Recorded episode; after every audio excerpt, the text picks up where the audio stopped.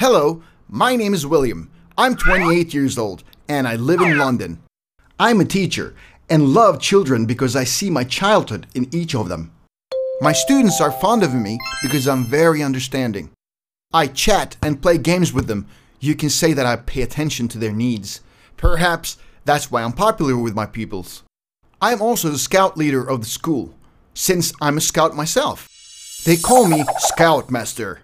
But due to the rainy and cold weather in London, we can only go camping in the summertime. The children of this generation are completely different from mine. When I was in the scout camp, my peers and I looked forward to having new adventures every day and discovering new things.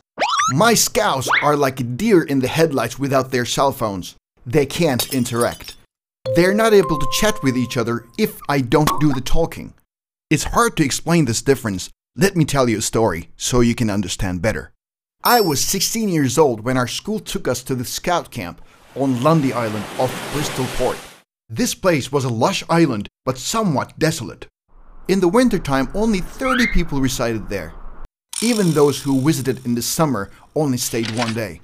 Scouts like us would come and set up camps for long periods. When we arrived on the island, we always set up our tents first.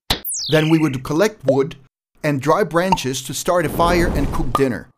We would have so much fun doing so, especially in the evening when we waited for dusk. At that time, we would eat together around the fire pit.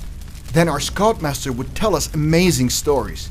We knew most of the stories were far fetched, but his storytelling was so good that we couldn't get enough of them. The next morning, the scoutmaster of another scout camp came to our camp. I recognized him. He was one of the teachers at school where the most beautiful girls in our district went. The real adventure begins now, I said to my friend who was sitting next to me. They were camping on another side of the island. They were all Girl Scouts. We also found out that they would go dancing close to their camp that night. We immediately came up with a plan. We agreed to use the boat docked by the pier for our escapade after our scoutmaster went to sleep. We would get back before sunrise. Our plan was simple and feasible. We met at the pier as we had agreed earlier that evening. Three of us got in the boat while our fourth friend untied the boat. Oars splash too much, let's paddle with our hands, I suggested. Instead of rowing, we used our hands. Come on, we can use the oars now, I said to them. Which oars? someone asked. Oh, there must be one in the boat, I replied. No, there isn't one, my friend said. Our plan failed. Later, we learned that our scoutmaster hid the oars in his tent. We can't go back now. We're getting close. Let's try harder, I shouted. So we paddled faster with our hands, but it seemed we had been paddling forever. When it was time to head back, we had to return the same way.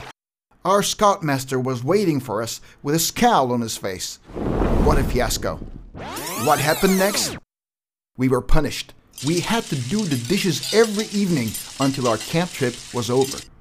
Let's not even mention the punishment we got at home. But it was worth it. For us, it had been a fun adventure that we wouldn't forget.